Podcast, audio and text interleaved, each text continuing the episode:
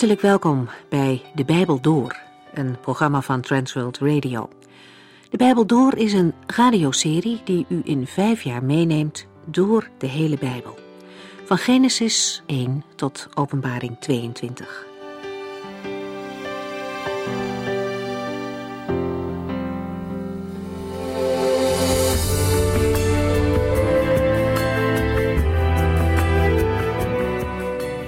Lieve mensen, welkom. Ook vandaag vervolgen we onze Bijbelstudie over het boek Openbaring. In hoofdstuk 7 hebben we gelezen dat de Heere God eerst de gelovigen op aarde laat verzegelen. Zij krijgen zijn naam en die van het lam op hun voorhoofd, zodat duidelijk is dat zij eigendom van hem zijn. In de hele Bijbel komen we deze voorbeelden tegen. Heel vroeg al in Sodom en Gomorra. De zonde in die steden was zo vreselijk dat God alles oordeelde. Abraham smeekte God om de stad te sparen als er nog tien rechtvaardige mensen waren. En God gaf toe. Maar er waren geen tien rechtvaardigen in Sodom. Er waren er nog minder. En dus voerde God zijn oordeel uit. Maar eerst stuurde hij twee engelen om Lot en zijn gezin te redden. Lot was weliswaar een inwoner van Sodom, maar Petrus schrijft ook dat Lot het moeilijk had in Sodom. Hij zag de losbandigheid om zich heen en hij vond het vreselijk.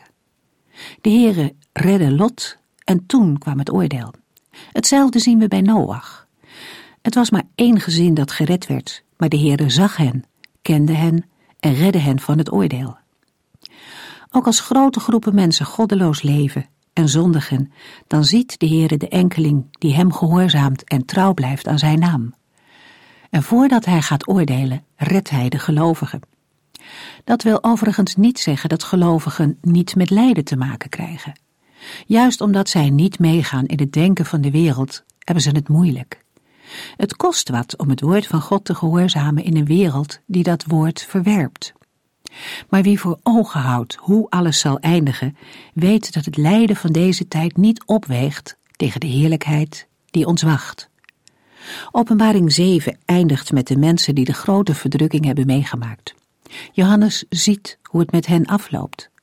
Zij staan voor de troon van God en dienen hem dag en nacht. Alle tranen die ze hebben gehuild, worden door God zelf gedroogd. Voor eeuwig hebben zij een schuilplaats bij de Allerhoogste.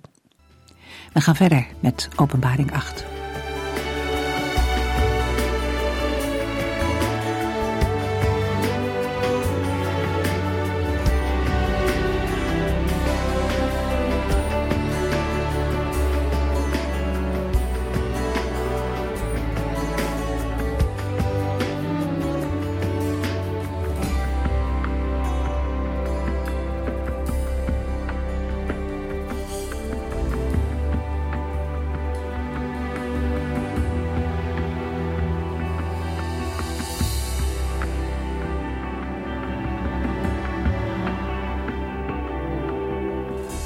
Openbaring 7 vormde een onderbreking van de serie van zeven zegels. In Openbaring 8 opent het lam net als de vorige zes zegels het zevende en laatste zegel. Omdat de boekrol niet geopend kan worden voordat alle zeven zegels zijn verwijderd, kan wat beschreven werd in Openbaring 6 vers 1 tot en met 7 vers 17 niet tot de inhoud van de boekrol worden gerekend. Het gedeelte dat nu volgt, Openbaring 8, vers 2 tot en met 22, vers 5, bevat wel de inhoud van de boekrol.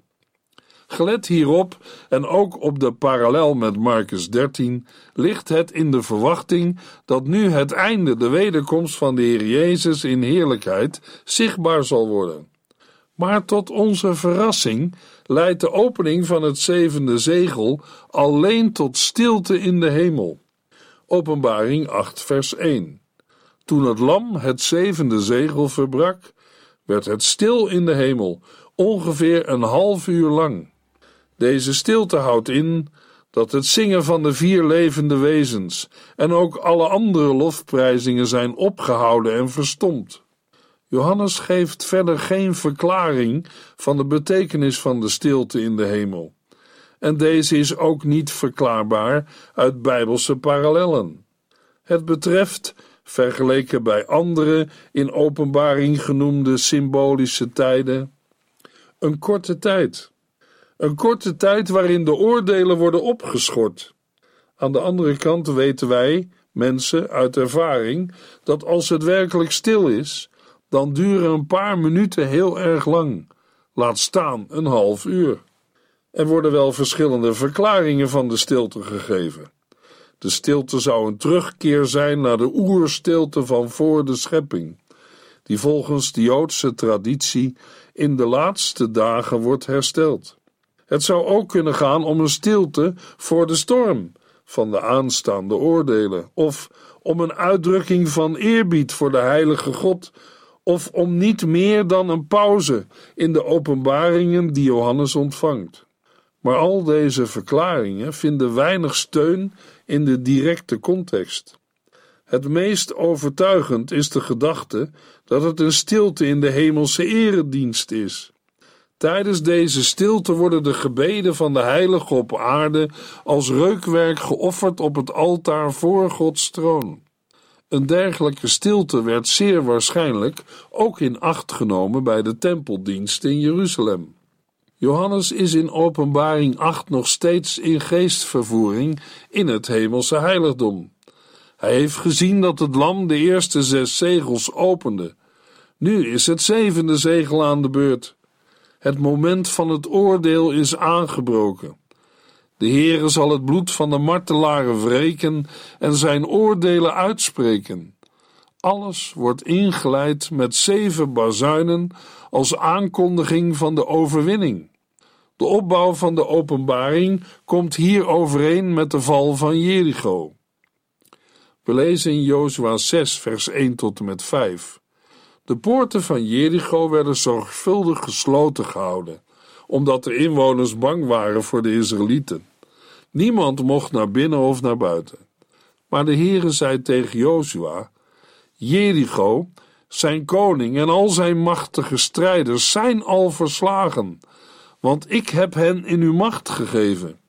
Uw hele leger moet zes dagen lang één keer per dag om de stad heen trekken gevolgd door zeven priesters, die voor de ark uitlopen en ieder een ramshoorn dragen.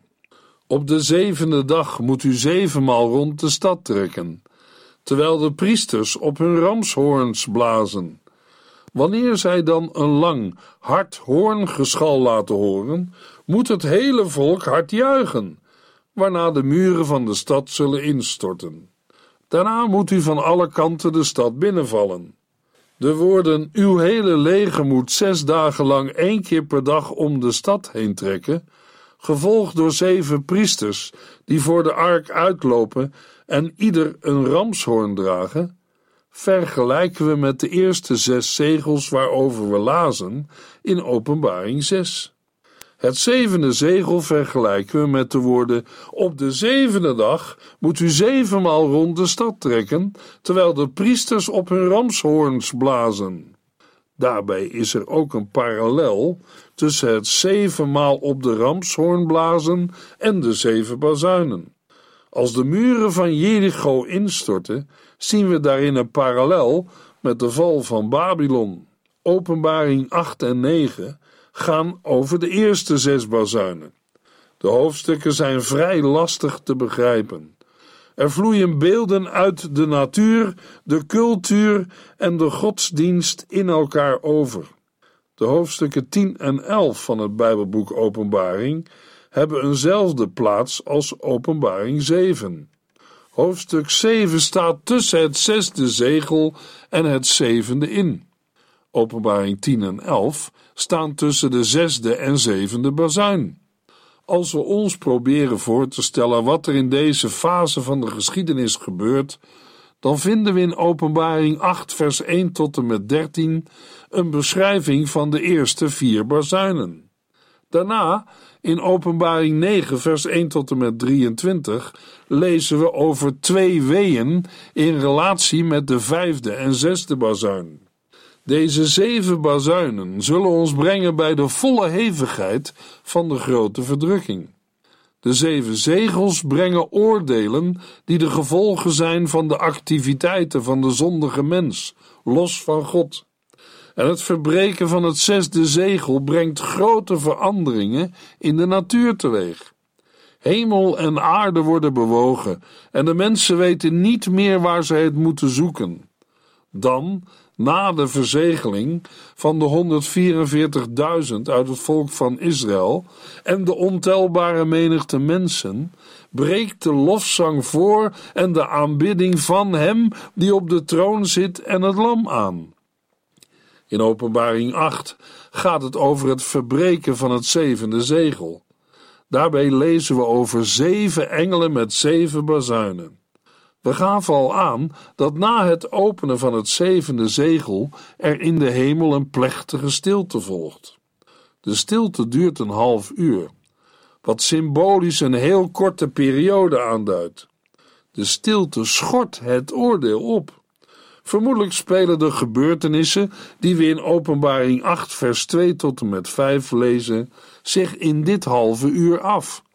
De doodse stilte, waarin de spanning als het ware te snijden is, doet de handelingen van de engel uit vers 3 des te pregnanter uitkomen. Het is van belang dat bij alle uitleg die er wordt gegeven over de stilte van een half uur, vooral niet te vergeten dat het hier gaat om een stilte in de hemel. In het vervolg van Openbaring 8 geeft Johannes een beschrijving van wat hij ziet gebeuren. Hij ziet zeven engelen die voor God staan. Dat wil zeggen, engelen met een vooraanstaande positie. We zullen deze engelen wel moeten onderscheiden van de zeven engelen in Openbaring 15, vers 1, waar het gaat over zeven engelen met de zeven laatste rampen.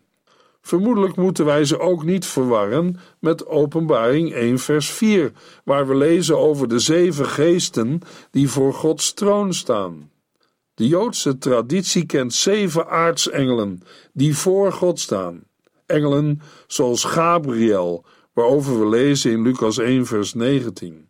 Ze worden ook wel aangeduid als aangezichtsengelen op grond van de Hebreeuwse tekst van Jesaja 63 vers 9, waar we lezen: In al hun benauwdheid was ook hij benauwd en de engel van zijn aangezicht heeft hen gered.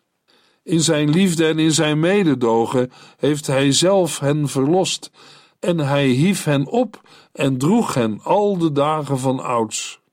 In het vervolg lezen we over de zeven engelen. Het geeft aan dat zij een bekende, specifieke groep vormen. In het Joodse denken waren de aartsengelen betrokken in het offeren van de gebeden van de heiligen. In het apocryfe boek Tobit lezen we in hoofdstuk 12, vers 15: Ik ben Raphaël, een van de zeven engelen die in de nabijheid van de troon van de Heer verkeren. Omgekeerd kan men zich het optreden van de engelen met de bazuinen ook gedeeltelijk voorstellen als gevolg van de gebeden van de gelovigen. In ieder geval kunnen we zeggen dat de zeven engelen met hun bazuinen de zeven oordelen inleiden. Ook in 1 Thessalonicense 4 vers 16a lezen we over een gelijksoortige inleiding, namelijk want als het signaal klinkt, als een van de voornaamste engelen zijn stem laat horen en de trompet van God schalt, zal de Heere zelf uit de hemel neerdalen. Bazuinen speelden in het oude Israël een grote rol. Ook in de oud-testamentische profetieën komen ze enkele keren voor. We geven van beide categorieën een paar voorbeelden. In Exodus 19, vers 16 lezen we: Op de morgen van de derde dag kraakten donderslagen en flitste de bliksem rond de berg, terwijl een zware wolk op de top van de berg neerdaalde. Een enorm bazuingeschal klonk van de berg en de Israëlieten in het kamp beefden van angst. En verderop in vers 19 lezen we: Het bazuingeschal werd luider en luider. Mozes sprak en God antwoordde hem in de donder. In Leviticus 23, vers 24 en 25 lezen we over het feest van de bazuinen. Die dag zal worden aangekondigd met een luid bazuingeschal. Doe geen werk op die dag, maar breng de Heere een brandoffer. In Leviticus 25, vers 8 en 9 lezen we: Na zeven maal zeven sabbatsjaren moet u in het eropvolgende jaar op de tiende dag van de zevende maand, dus op grote verzoendag, de bazuinen luid en lang over het land laten schallen. In nummer 10 geeft de Heere verder instructies aan Mozes over het gebruik van de trompetten of bazuinen. We lezen in nummer 10, vers 1 tot en met 10. Nu zei de Heere tegen Mozes: Maak twee trompetten van gedreven zilver. Die moeten worden gebruikt om het zijn verzamelen en opbreken te blazen. Als op twee trompetten wordt geblazen, is dat het teken dat het hele volk zich moet verzamelen bij de ingang van de tabernakel. Als één trompet wordt geblazen, moeten alleen de stamhoofden zich bij u verzamelen.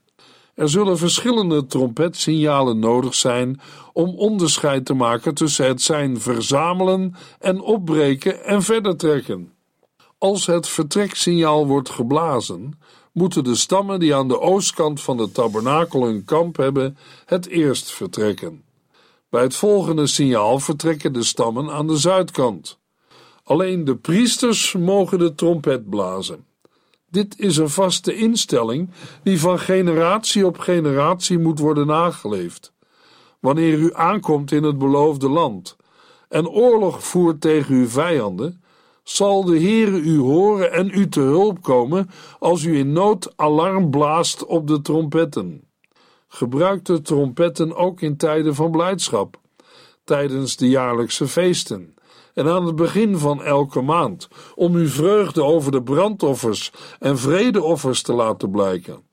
God zal dan steeds weer denken aan zijn verbond met u. Want ik ben de Heere, uw God. Voorbeelden bij de oud-testamentische profeten vinden we in Jesaja 27 vers 13, waar we lezen op die dag zal er op de grote trompetten worden geblazen, en zij die naar Assur of Egypte verbannen waren, zullen gered worden en naar Jeruzalem terugkeren, om de Heere op zijn heilige berg te aanbidden. Bij de profeet Joël lezen we in Joël 2 vers 1 en 2 Blaas op de trompet in Jeruzalem, sla alarm op mijn heilige berg. Laat iedereen beven van angst, want de dag van de Heere komt dichterbij. Hij breekt bijna aan. Het is een dag van dikke duisternis, donkerheid en zwarte wolken. En wat een reusachtig leger! Het overdekt de bergen, alsof het morgenrood zich erover verspreidt. Nog nooit heeft men zoiets gezien, en zoiets zal ook nooit meer worden gezien in alle komende generaties op deze aarde. Ten slotte een gedeelte uit Savanja 1, vers 14 tot en met 18. De grote dag van de Heere breekt spoedig aan. Hij komt snel dichterbij. Dan zullen zelfs de dapperste mannen het uitschreeuwen. Die dag is een dag van Gods toorn, een dag van wanhoop en angst, van vernieling en vernietiging, van donkerheid, wolken en dikke duisternis.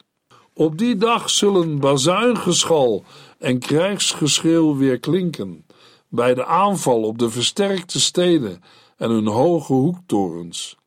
Ik zal de mensen angst aanjagen, zodat zij als blinden ronddwalen, want zij hebben gezondigd tegen de Heere. Hun bloed zal rijkelijk vloeien en hun lijken zullen op straat vergaan. Op die dag van de toorn van de Heere zullen zij niets hebben aan hun zilver en goud, want daarmee kunnen zij hun leven niet redden. God brandt van jaloezie en zal daardoor de hele aarde verteren met alle volken erbij. Openbaring 8, vers 2. Ik zag de zeven engelen voor God staan, en zij kregen allemaal een bazuin. We gaven al eerder aan dat wat in de versen 2 tot en met 5 beschreven wordt, zich waarschijnlijk afspeelt tijdens de stilte die in het vorige vers werd genoemd. Nadat het zevende en laatste zegel geopend is, volgt direct daarop de vermelding van de zeven engelen met de zeven bazuinen of trompetten. Vanwege deze aansluiting wordt wel gedacht dat de bazuinen voortkomen uit het zevende zegel, maar dat is onwaarschijnlijk. Enerzijds wordt dit namelijk niet met zoveel woorden gezegd, en anderzijds heeft het zevende zegel al een andere inhoud, die eerder verband houdt met wat we lezen in de versen 3 tot en met 5 dan met vers 2. Bovendien ontvangen de engelen die op de bazuinen moeten blazen hiertoe in vers 2 nog geen opdracht. Pas vanaf vers 6 gaan zij hun instrumenten gebruiken, nadat een andere engel de gebeden van de gelovigen op aarde voor Gods aangezicht heeft gebracht.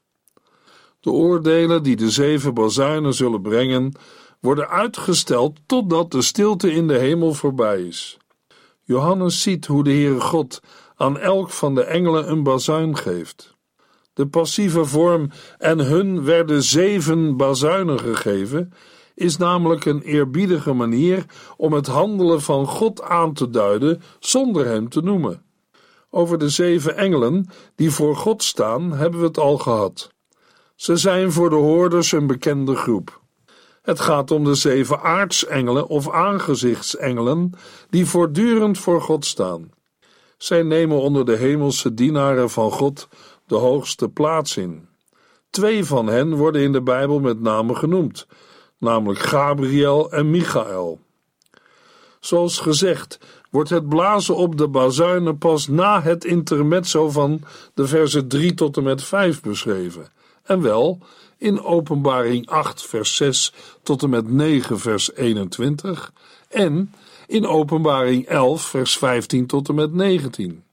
Op een aantal plaatsen in het Nieuwe Testament is sprake van de laatste trompet of bazuin. Belezen in 1 Corinthiërs 15, vers 51 en 52. Wat ik u nu verder vertel, heeft God tot nog toe verborgen gehouden. Wij als gelovigen zullen niet allemaal sterven, maar wel allemaal in een oogwenk een nieuw lichaam krijgen op het moment dat de laatste bazuin klinkt. Ja, er zal het machtige geluid van een bazuin te horen zijn. Dan zullen de doden levend worden gemaakt met een onvergankelijk lichaam, en ook wij zullen een nieuw lichaam krijgen. Ook de Heer Jezus spreekt over luid trompetgeschal in Matthäus 24, vers 30b en 31. Waar de Heer Jezus zegt: Iedereen zal mij, de mensenzoon, zien komen in de wolken aan de hemel, met grote macht en majesteit. Ik zal mijn engelen er met luid trompetgeschal op uitsturen. Zij zullen de mensen die bij mij horen verzamelen van de verste uithoeken van de hemel en de aarde. Het trompetgeschal en de klanken van de laatste bazuin zullen klinken in verband met het opstaan van de doden. Maar de in Openbaring 8 genoemde bazuinen hebben geen directe relatie met de opstanding van de doden, maar kondigen wel gebeurtenissen in de laatste dagen aan. We hebben de voorbeelden uit het Oude Testament al in deze uitzending gelezen, in de Bijbelboeken Jesaja, Joël en Sefania. In de zeven zegels zien we het oordeel dat het gevolg is van de eigenzinnige en zondige activiteiten van mensen. Het oordeel van de Heere zal over de zondige mensen komen. In 1 Thessalonicense 5 schrijft de apostel Paulus, naar aanleiding van de dag dat Jezus Christus terugkomt: Ik hoef u niet te schrijven wanneer en onder welke omstandigheden dit allemaal zal gebeuren, vrienden. U weet immers dat de grote dag van de Heere geheel onverwacht komt, als een dief in de nacht. Terwijl de mensen zeggen: Er is rust en vrede, er dreigt geen enkel gevaar zal de vernietiging hem plotseling overvallen, zoals de weeën een zwangere vrouw. Zij zullen nergens heen kunnen vluchten. Dan volgt in het vervolg de bemoediging van de apostel. Paulus schrijft in 1 Thessalonicense 5 vers 4 tot en met 6 Broeders en zusters, u leeft echter niet in het donker. Die dag zal u niet overvallen als een dief Want u bent allemaal kinderen van het licht, kinderen van de dag. Wij hebben niets te maken met de nacht en het donker.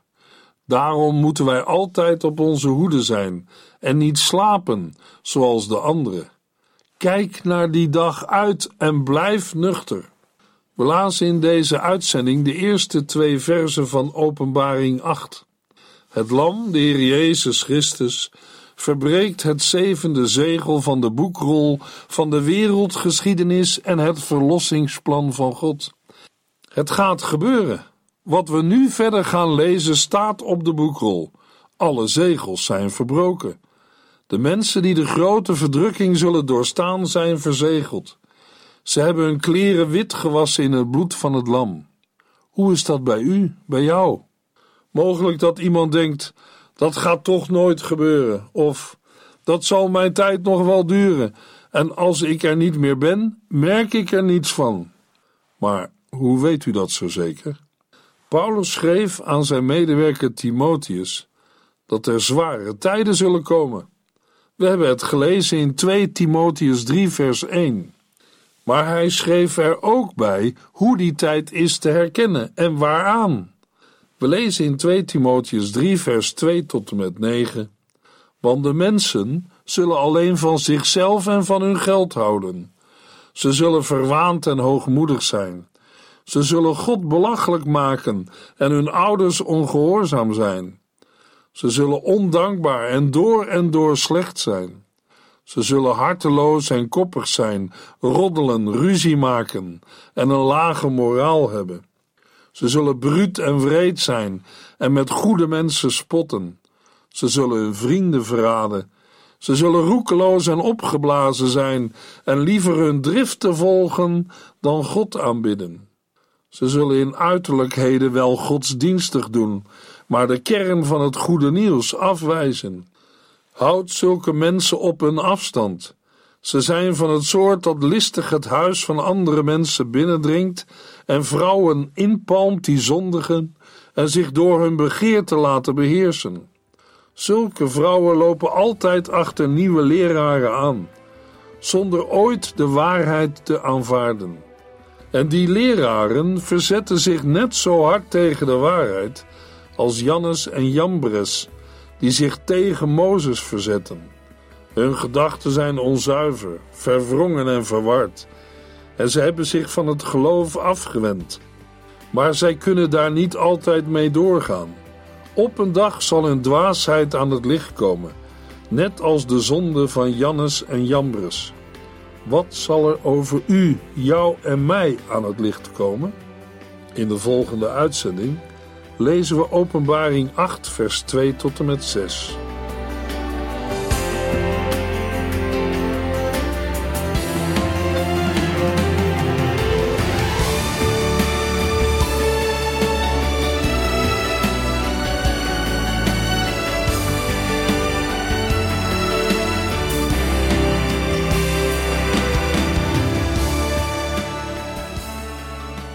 Sinds kort kunt u een USB-stick bestellen met alle uitzendingen en de teksten van de Bijbel door. Ons adres volgt in de afkondiging. U heeft geluisterd naar De Bijbel Door. In het Nederlands vertaald en bewerkt door Transworld Radio. Een programma waarin we in vijf jaar tijd de hele Bijbel doorgaan. Als u wilt reageren op deze uitzending of u heeft vragen, dan kunt u contact met ons opnemen. Tijdens kantooruren kunt u bellen op 0342 47 8432. 0342 47 8432. Ook kunt u een e-mail sturen naar de transworldradio.nl en natuurlijk kunt u ook via de post ons bereiken. TWR, postbus 371, postcode 3770, AJ in Barneveld. Dit programma werd gepresenteerd door Corweda en Ike André. Techniek was in handen van Odin van Woerdenkom. En namens ons allemaal bedanken we u van harte voor het luisteren.